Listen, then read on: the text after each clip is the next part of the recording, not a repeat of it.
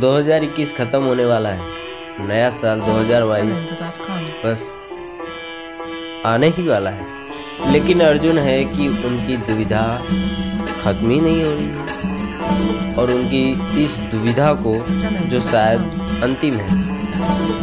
संजय महाराज धृतराज को बताते हैं। तो आइए हम भी सुन लेते हैं कि क्या कहते हैं।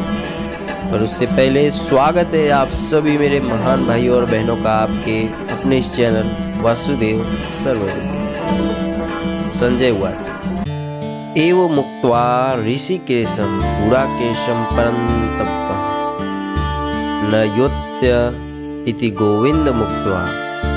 तूष्णीम बभूव।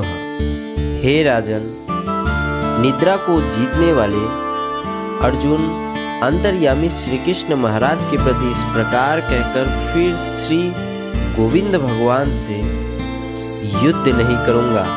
यह स्पष्ट कहकर चुप हो गए। तमुवाच ऋषिकेश बृहस्सन्नीव भारत, सेनयो रुभयोर मध्य विषिदंत मिदम वचन। हे भरतवंशी, धृतराष्ट्र अंतर्यामी श्री कृष्ण महाराज ने दोनों सेनाओं के बीच में शोक करते हुए उस अर्जुन को हँसते हुए से यह वचन बोले।